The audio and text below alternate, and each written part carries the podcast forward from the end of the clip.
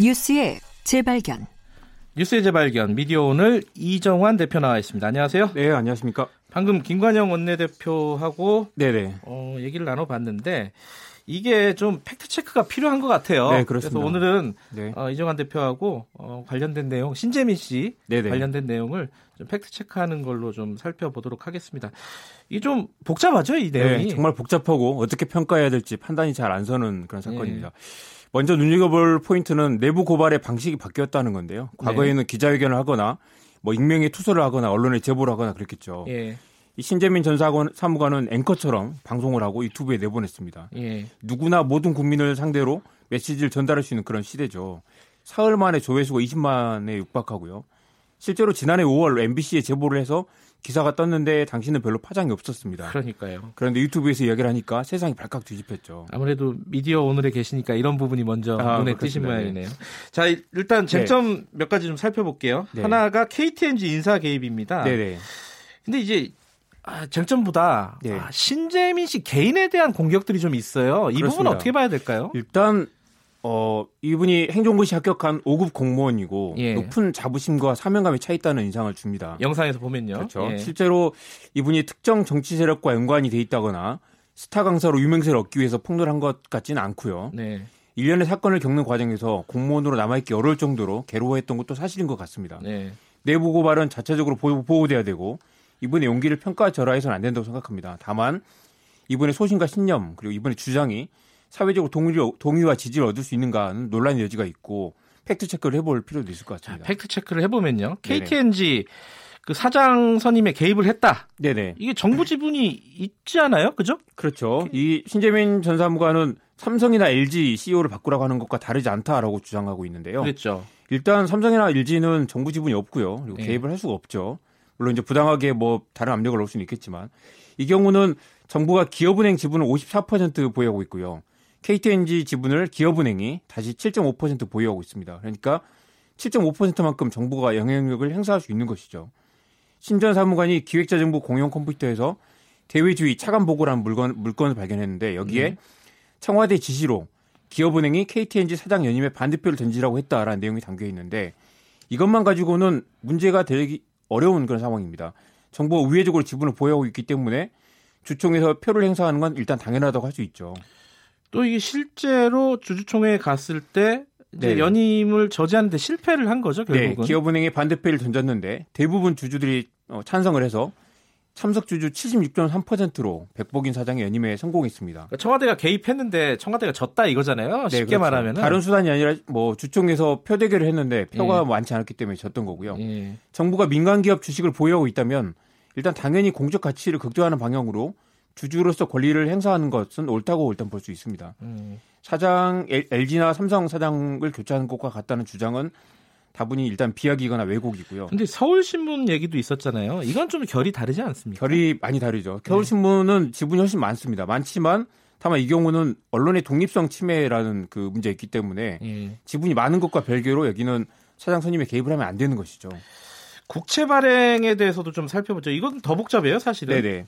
두 가지 논란입니다. 하나는 국채를 발행할 의도 이유가 없었는데 발행하라고 지시했다. 네. 또 하나는 국채를 매입하기로 했는데 했는데 갑자기 취소하라는 지시가 내려왔다. 음. 이두 개가 또 상충하는 느낌이죠. 그렇죠.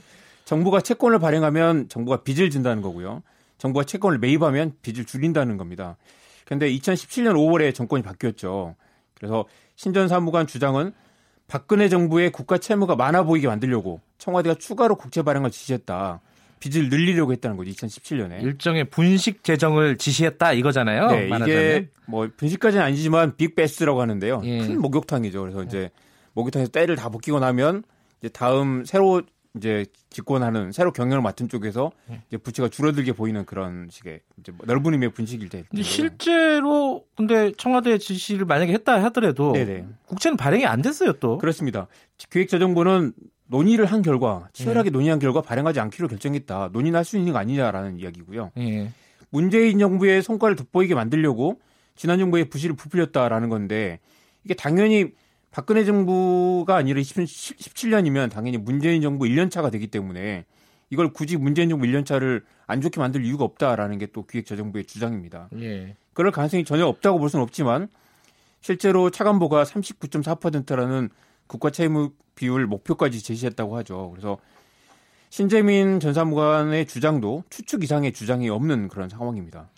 근데 그 국채 조기 상환 바이백이라 그러죠. 네네. 그 바이백을 하루 전에 취소한 거 이건 좀 이상해요. 이상하게. 네, 그 이상합니다. 예. 그리고 어, 기획자정부나 신전 사무관도 정확한 설명을 하지 않고 있고요. 네. 물론 국채를 매입하기로 했다가 뭐 취소할 수는 있겠죠. 그런데 그렇죠. 하루 전날 이렇게 취소한 건 일단 시장에도 충격을 주고요. 전례가 없었다 그러더라고요, 네. 이거는. 신전 사무관도 바이백 자체는 큰 의미가 없다. 다만 네. 한다고 했다가 하루 전에 취소하는 게 상식적이지 않다라고 지적을 합니다. 네. 그리고 어, 사무관 입장에서는 청와대에서 지시가 내려와서 이걸 갑자기 뒤집은 게 이해할 수 없었던 상황이겠죠. 예. 김동연 전 부총리가 정무적 고려라는 단어를 쓰면서 취소시켰다는 건데요. 네. 어떤 배경과 의도가 있었는지는 현재로서는 파악하기 쉽지 않습니다. 네. 다만 이 설명이 부족한 건 사실이지만 이걸 또 박근혜 정부의 부실을 키우려고 조작했다고 보기에는 신전 사무관의 설명도 현재로서는 억측이거나 비약이 좀 심한 것 같습니다. 이거 자, 이정환 대표 이 사건 어떻게 평가하고 있습니까? 네. 긍정적으로 평가하면 박근혜 정부 시절에는 어, 긴축 재정을 펼쳐서 국가 재정이 좋아졌죠. 네. 근데 문재인 정부가 집권한 다음에 우리는 좀 더 세금을 많이 써서 돈을 많이 써서 돈을 풀어서 경제를 살리겠다. 확장 정책을 펼치겠다고 생각해서 현금을 많이 보유하려고 했을 그런 가능성도 있습니다. 그래서 음. 국제 발행이든 바이백 차례든 청와대가 이렇게 좀 확장 정책을 펼치기 위해서 권한을 갖고 결정할 수 있는 문제다라고 생각을 할 수도 있는데요. 예. 청와대가 기획재정부에 그렇게 지시를 했다고 해서 그게 문제가 되는 거 아닙니다. 그리고 예. 원래 그런 걸 하는 게 정치죠. 정치인데 예. 다만 신전 사무관 입장에서 봤을 때는 이 과정이 합리적이지 않고 예. 또 이렇게 제대로 설명도 없이 갑자기 뒤집는 방식으로 내려왔다라고 음. 예. 하는 게 문제가 될 수 있을 것 같고요. 예. 만약에 균형 재정을 달성하려고 그런 여러 가지 뭐 뒤집듯이 이렇게 했다고 한다면 오히려 그건 자유한국당 입장에서는 또 칭찬할 일이 될 수도 있는 거죠. 예. 세금을 아껴서 균형 재정을 달성하고 했다라는 이 얘기를 네. 조금 더 진전 사항을 봐야 될 것 같습니다. 여기까지 하겠습니다. 고맙습니다. 네네. 뉴스의 재발견 미디어 오늘 이정환 대표였습니다. 2부는 여기까지 하고요. 3부에서는 진보의 향기 홍세화 선생 나와, 나, 나올 예정입니다. 3부에서 다시 뵙고요. 일부 지역국에서는 해당 지역 방송을 보내드립니다.